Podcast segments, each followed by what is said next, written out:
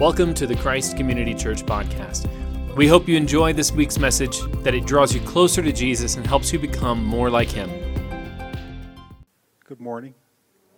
we're going to start with uh, Exodus chapter 20. Then God spoke all these words Remember the Sabbath day to keep it holy.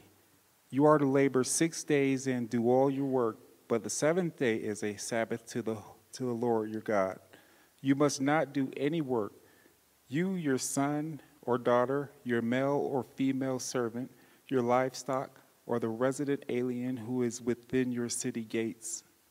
For the Lord made the heavens and the earth, the sea, and everything in them in six days. He rested on the seventh day. Therefore, the Lord blessed the Sabbath day and declared it holy.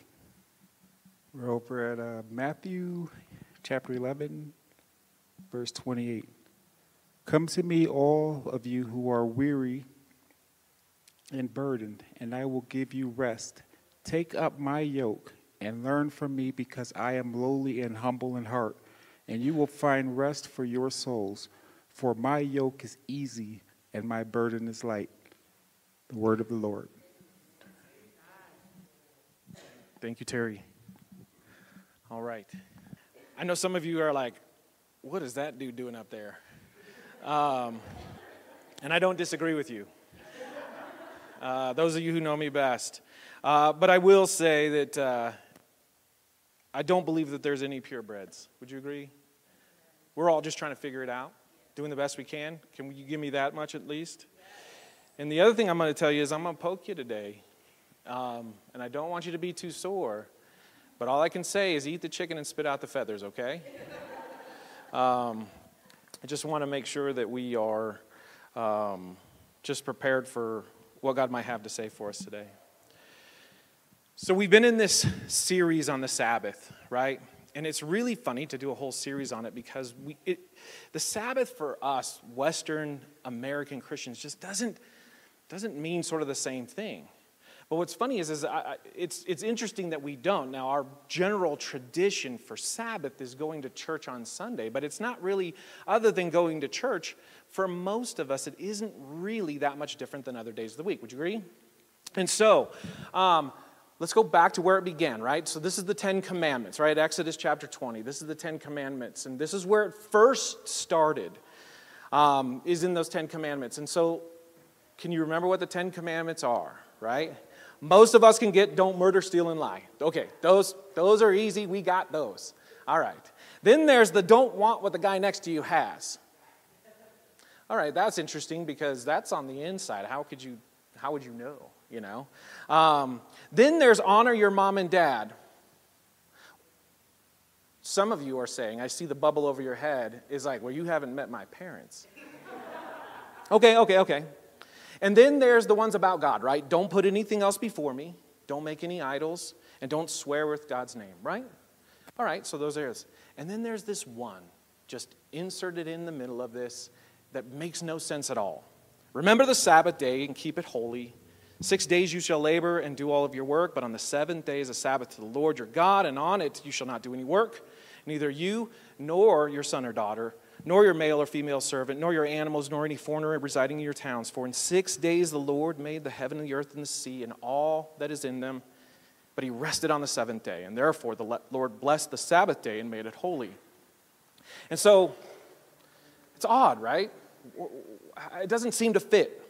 See, the concept of the Sabbath, according to those verses and tradition, is that it centers around two ideas the idea of remembrance and rest right? And so the traditional Christian theology really identifies with this idea of uh, remembrance. Remember that there was a God.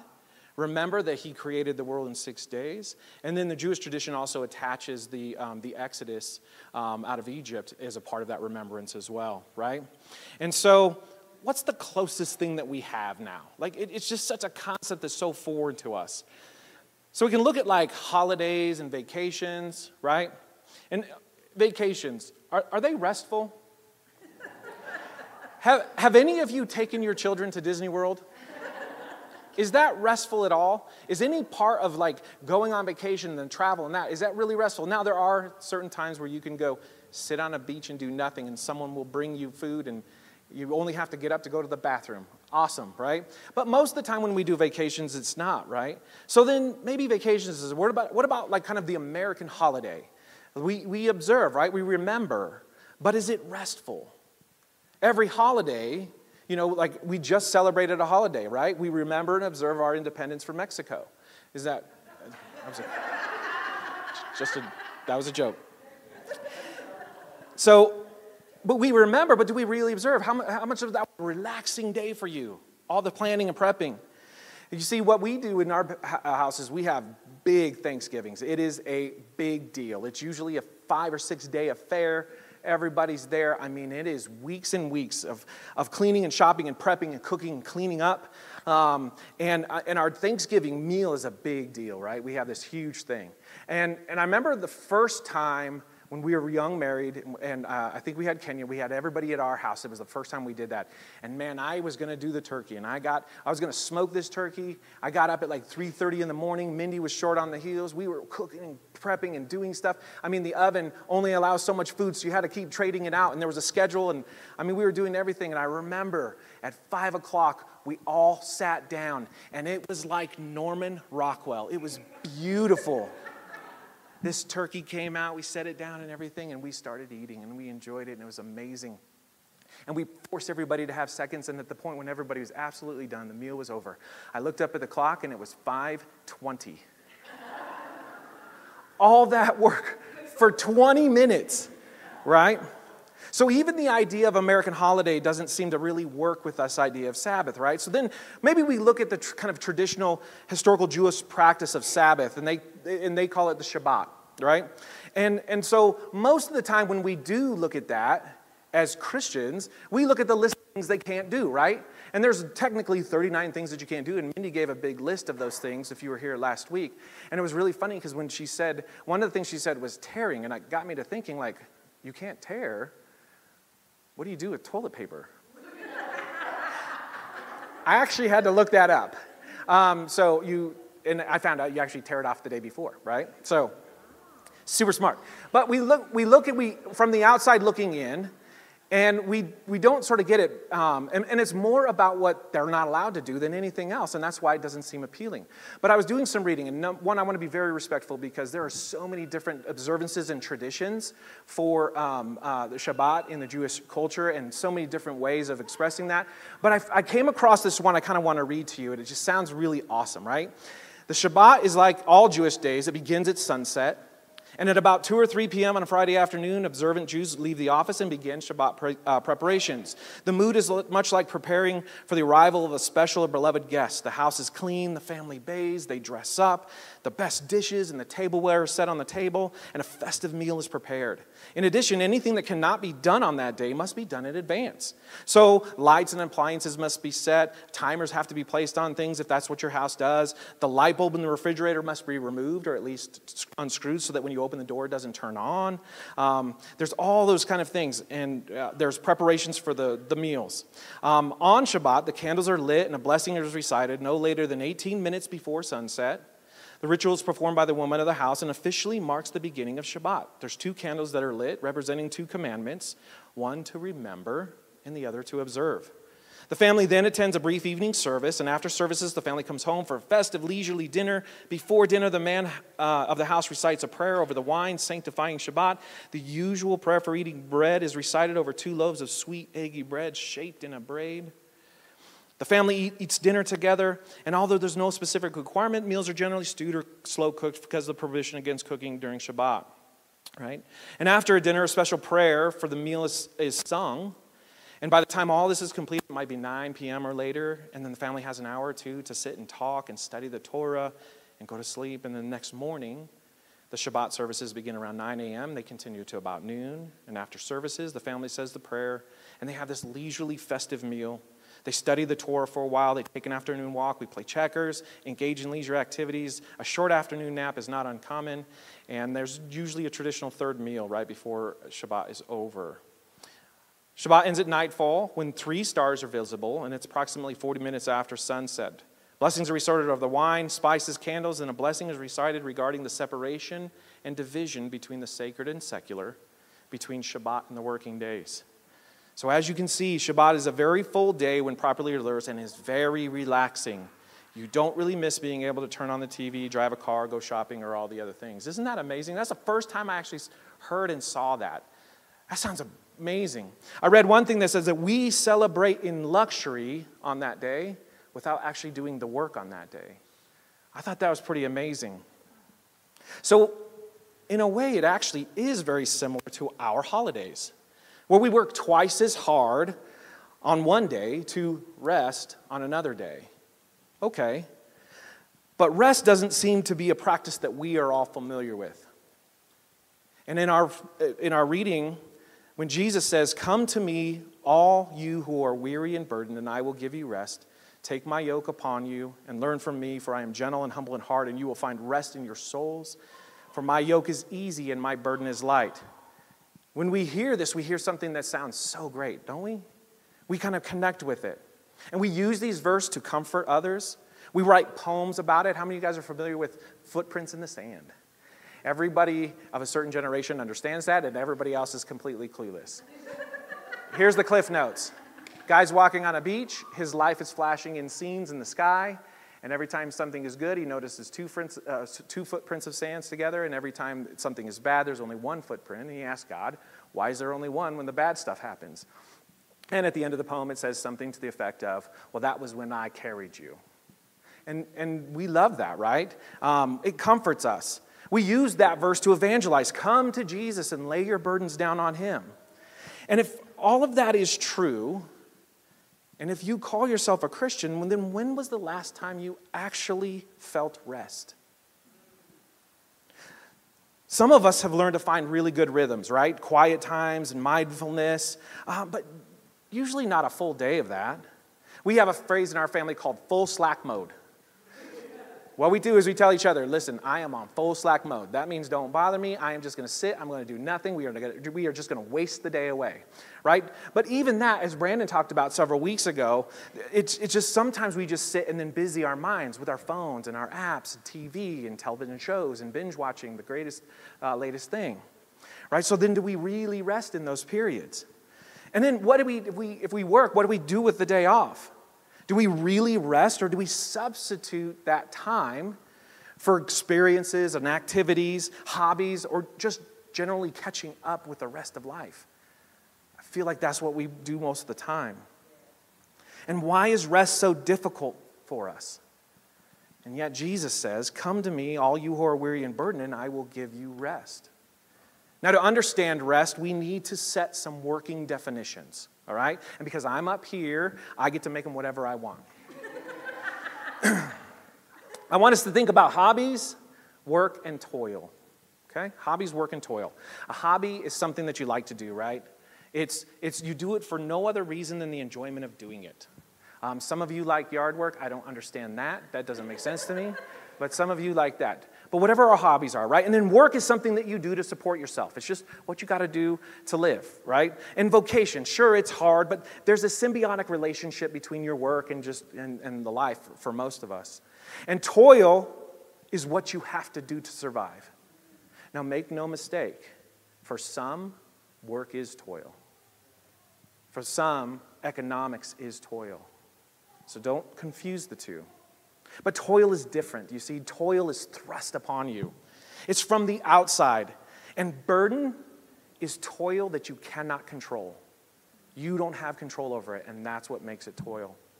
You see, when Jesus says, Come to me who are burdened, the original Greek uh, was uh, fortizo, which is to load down, or another word is to suffer, to be loaded down.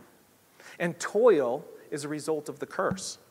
You see, prior to the fall of man, there was work. There was sweat, there was labor, there was things to do, right? You got name animals and put stuff in order and all this, uh, of whatever there is to do back then, right?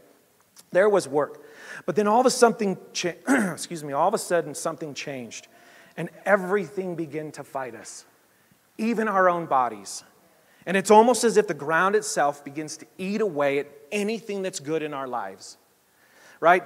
Genesis chapter 3 says, Cursed is the ground because of you, painful toil you will eat from it all the days of your life. It will produce thorns and thistles for you. You will eat plants of the field. By the sweat of your brow, you will eat your food until you return to the ground, since from it you were taken. For dust you are, and to dust you will return. So enter shame, enter grief, enter death, malady, disease, brokenness, and fear.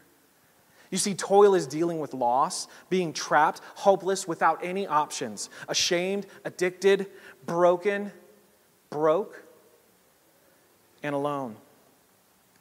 And if the Sabbath is rest, then the Sabbath is the mercy of toil.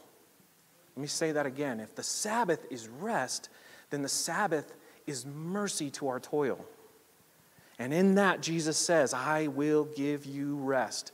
Take my yoke upon you, learn from me. I am gentle and humble in heart, and you will find rest for your souls. Jesus says you'll find rest for your souls. What is that like? Sit with that for a second. What would it mean that your soul is actually able to rest? But as we think about it, we're not all able to find rest. It doesn't seem quite equal, does it? I mean, there's some who are in it and others who are not. Some who find relief and seem to have it all together, and others who are barely hanging on from being swallowed up. How is it possible? Has God lifted the burdens of some and refused to lift others? If so, what's the formula? And when we hear verses in the context of our reality, there's conflict, is there not? Where there is rest, where is their rest? Where, why is their burden not lifted? Well, Kevin, God helps those who help themselves. Okay, let's think about that. You see, I actually believe there's two types of people who use that phrase. One, the people who actually believe it's true, and that's based on the blessings and lifestyle that they enjoy. I mean, it's worked for me. What's your problem? It's kind of what it's saying.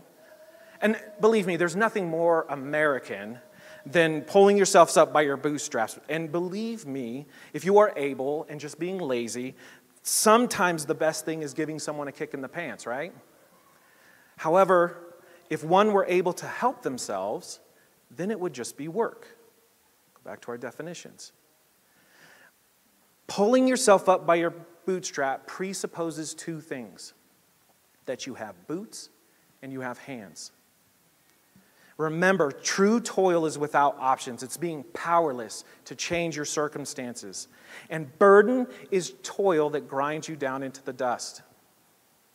You see, I used to be a person who prided himself on being self made. I took every opportunity I could to tell everybody about how I left home when I was 14 years old and I'd worked two jobs and I put myself through school and I, and I you know, built the family and did the whole thing. But now, every time I tell the story in that narrative, I'm kind of ashamed that I'm ignoring all the people who helped me, supported me, and bailed me out. I don't like to really tell the story anymore.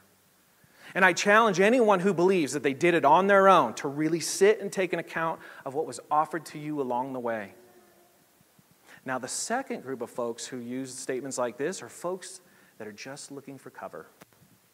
People in quiet struggle that ought dare not to disclose what's really going on. And in a high context society where the outside doesn't accurately reflect what's inside most of the time, it's social contract. We're all suffering in silence, and so should you. Put on the face. Don't complain. Weakness makes you a target. And that seems to be the context that we find ourselves.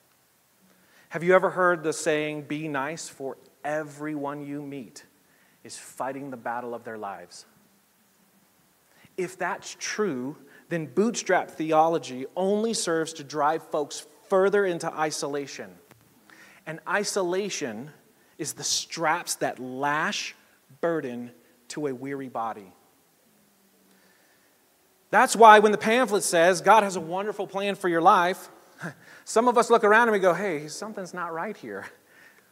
Is it the wonderful plan to have disease, to struggle with addiction, mental health issues, suffer devastating loss, loss of relationships, fear, and loneliness? Is that the wonderful plan?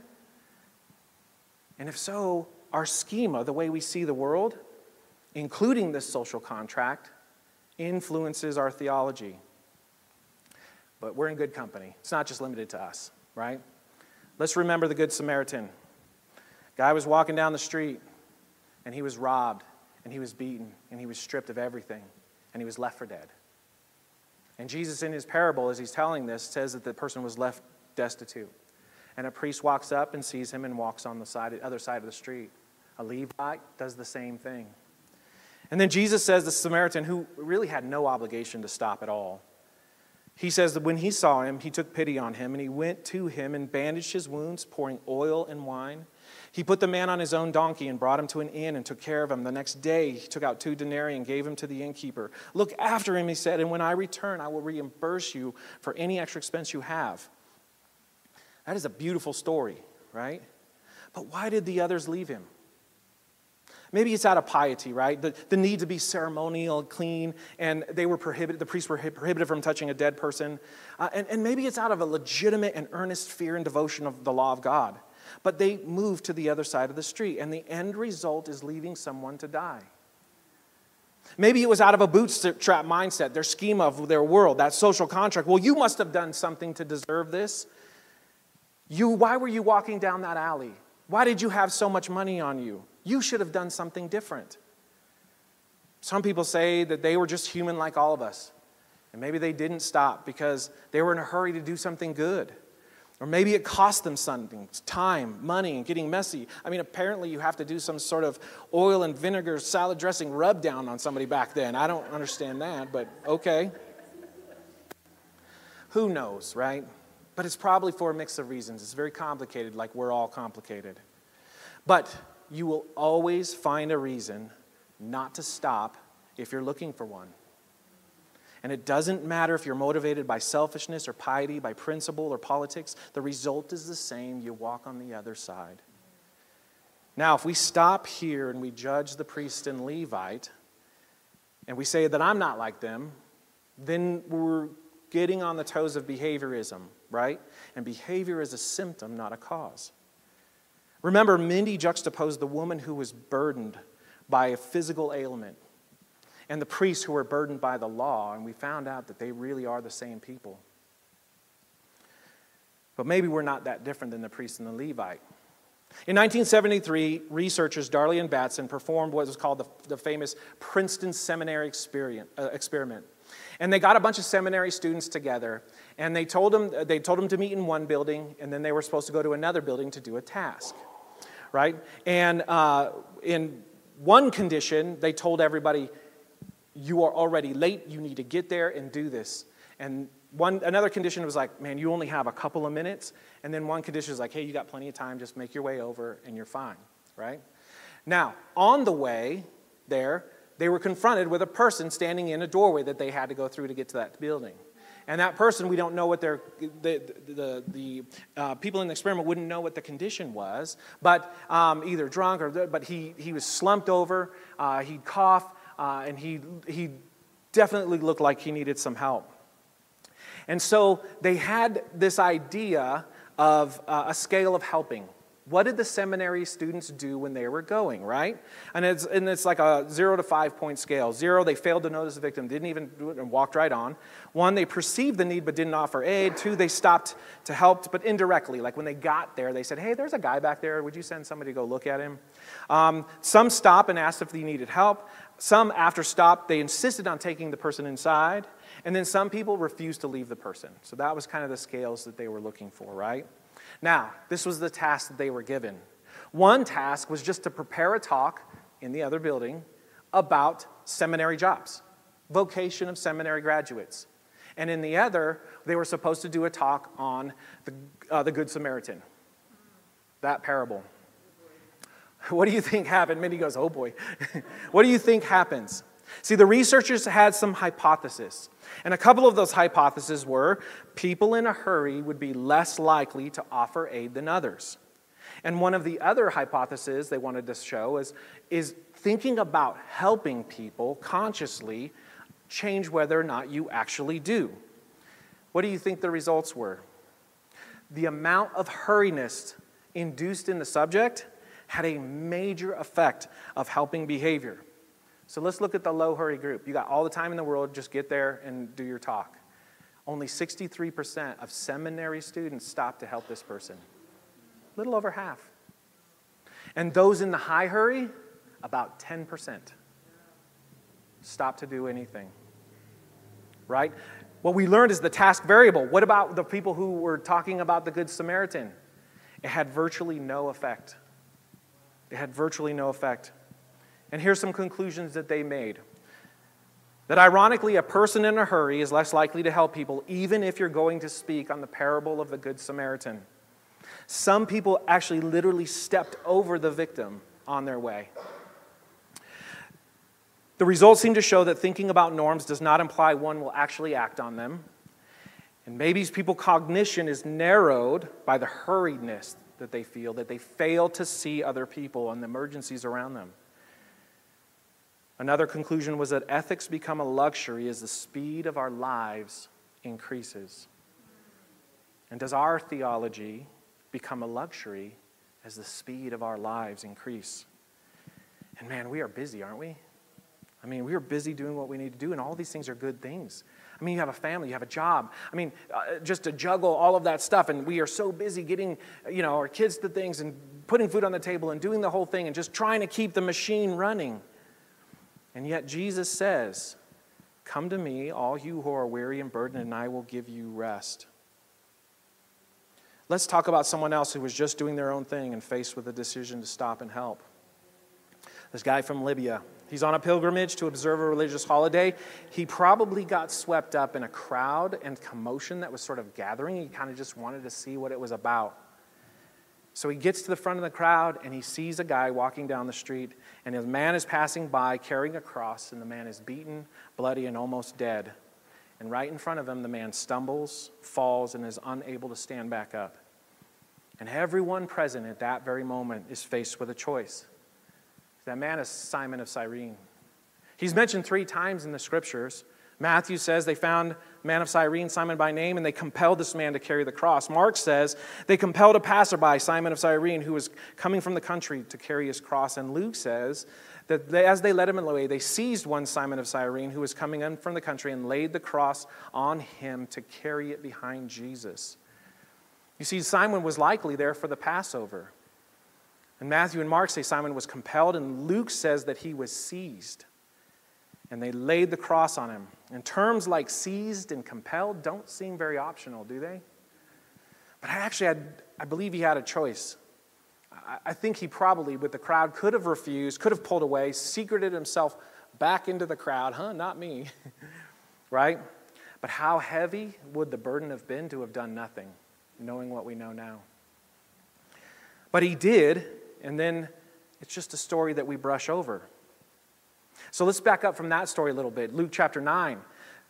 Jesus is, um, uh, sends the apostles out, right? So that chapter, Jesus sends the apostles out. Uh, they did all these miracles. They come back. They feed the 5,000. This is where the whole who do you say I am thing is, right? And that win, win, win, win, win. And then what happens? Jesus predicts his death.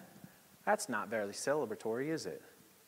Jesus strictly warned them not to tell this to anyone, and he said, The Son of Man must suffer many things and be rejected by the elders, the chief priests, and the teachers of the law. He must be killed and on the third day raised to life. And then he said to him, Whoever wants to be my disciple must deny themselves, take up their cross daily, and follow me. For whoever wants to save their life will lose it, and whoever loses their life for me will save it. Whoever wants to be my disciple must deny themselves, take up their cross, and follow me. Now, I want you to think of how many times you've read this and think, well, all of these struggles, all of these burdens, all of these toils in my life are just my cross to bear. If you were not here, Mindy introduced an exercise where we were to write our burdens down on these stones. And everybody was given a stone and who wanted to participate and put some stuff, and then those stones were put on the stage here. And that was an outward expression of an inward desire to lay these things down in commandment of that scripture to bring your burdens to Jesus. And I'll tell you, Mindy took all of those homes, and I will I'll verify that she prayed for every single one of them. Now, someone wrote Kevin on one of those rocks.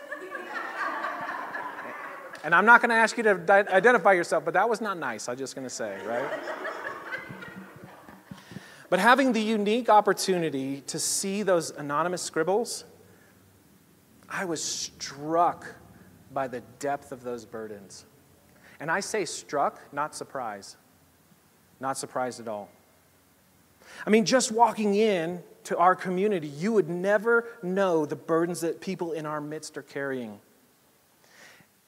And these were the safe ones to write because I'm pretty sure all of us have something that we would never put down in ink publicly.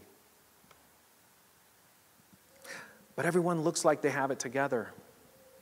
And so, out of social contract, we isolate, we find cover.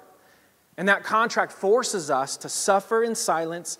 And the scheme of our, of our theology tells us, well, this is just my burden. I must not have it figured out yet. I shouldn't have walked down that street. This just me, must be my cross to bear. I have news for you. Just because that feels true doesn't mean it is. I would submit that the cross that Jesus carried was not his cross. Whose was it? It was yours and mine. And the cross that Simon carried was not his cross.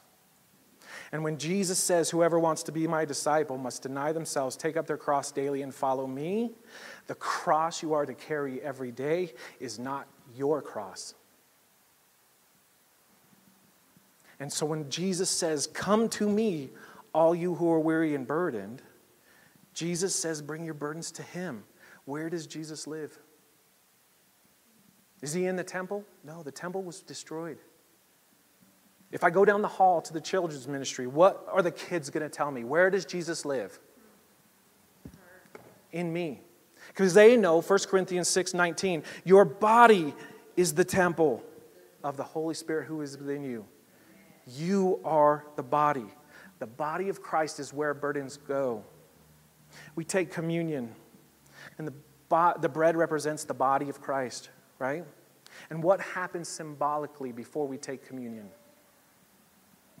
It's broken. It's broken. The body of Christ is designed to be broken. Not by the burdens and toils that we ourselves have to hide, but to shoulder and bear the burdens of others for their rest. And if we are the hands and feet of Jesus, when we read footprints in the sand, those single footprints should look like your feet. I've got size 13 skis. Do you know why every year we keep doing these big holiday meals and gatherings? The week's worth of cleaning and prepping and shopping and planning, even 13 hours of prep and cooking, hours of dishes and cleanup afterwards. It's so for even just 20 minutes, we can all sit down together, share a meal, and share peace over a table with just a little bit of rest. And what we learn from the Jewish tradition is that the Sabbath is not about what you do on Sunday, it's about all the things that you have to get done to get everyone to the place of rest. The Sabbath law was not about you, it was making sure that not just you, but your son, your daughter, your employees, your coworkers, your animals, and any foreigner among you can find rest in their souls. It's everyone working twice as hard to ensure that everyone has the opportunity for rest. You see, the Sabbath is not just about what you do on Sunday, it's about what you do on the other six days. God has a wonderful plan for your life, as a life that is designed to embrace the burdens and sufferings of others. St. Paul the Apostle in his letter to the Galatians urges us to carry each other's burdens, and in this way you fulfill the law of Christ. And if we believe that Jesus was the fulfillment of the law, then bearing another's burden for the sake of their Sabbath is the way that we fulfill the law of Christ. This is hard, it's messy. I mean, Simon touched the broken body of Christ. He felt the heat from his sweat, he felt the weight of that cross, every splinter and crack of the wood, he probably felt Jesus' blood drip over his cheek and shoulders.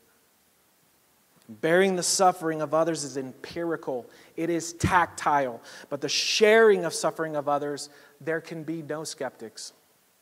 You see, it's kindness that leads people to repentance, not the promise of future kindness stitched on a pillow or hung on a wall.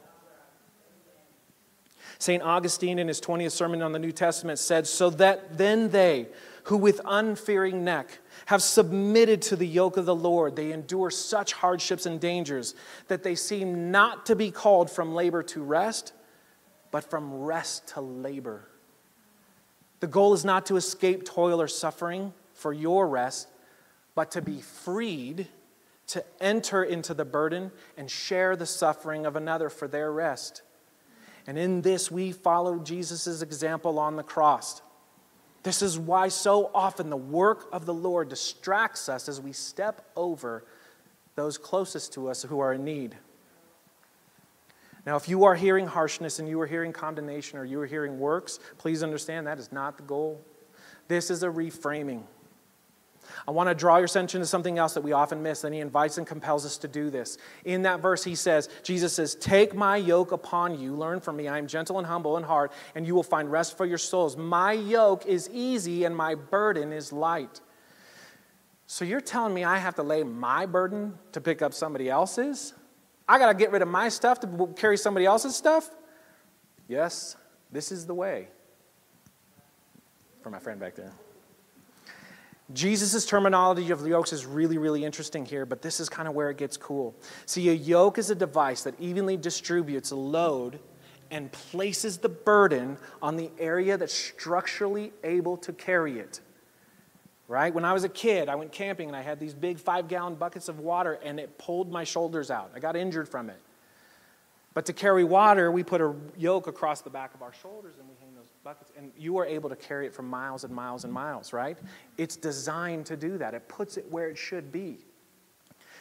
And a yoke is used for livestock, and there's single and double yokes.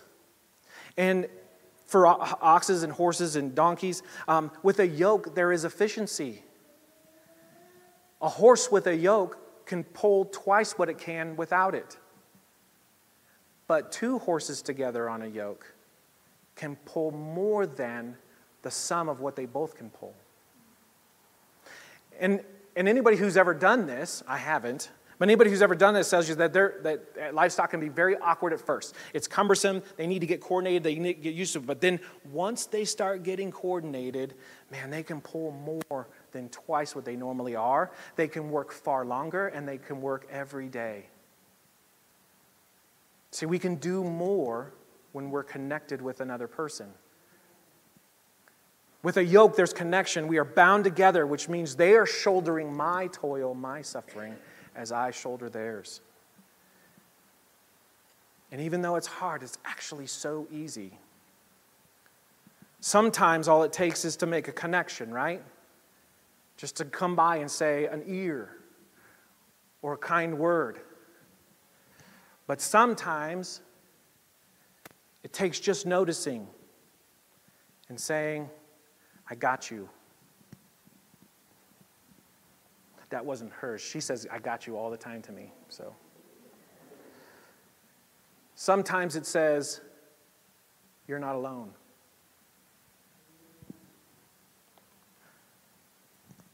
Sometimes it says, Oh, I can do that. I can help you with that. Sometimes that's all it takes. And what we learned from this, we didn't plan this. Mindy and I really didn't coordinate or anything, but we learned in this. And when we, when we look at these rocks, we learn and we see that, man, there are burdens in our midst. You don't have to look far. Your neighbors, who's ever in front of you. And as a community, we have a choice to continue in isolation in the social contract, or as a community, we can reach out, touch, and shoulder those for each other. And in that, we find the freedom that we need. And so, today, we, we kind of changed the, the um, service just a little bit, right? Um, we're going to do communion afterwards. And, and with, the, with the thing in mind that as we break the bread, we are choosing to enter into the suffering of others. And in that, the burden is light. In that, the burden is light when we do it together. So Minnie's going to come, um, the band's going to come up here, and then uh, we're going to start in communion. And then as we take communion, I'm going to have some of these rocks set out here. Uh, nobody put their name on them, so it should be pretty anonymous. Um, but what I want you to do is if you feel compelled, I want you to just pick a rock. I want you to take that, and I want you to pray for that this week. Whatever burden that is, and these aren't just things on a, on a, this, this is someone's real burden. And see if we can find those opportunities to connect. See if we can find the people who are right in front of us that we can share with. Amen? Amen. Thanks for tuning into the podcast this week. For more information on Christ Community Church in Southeast Denver, visit christcommunitydenver.org.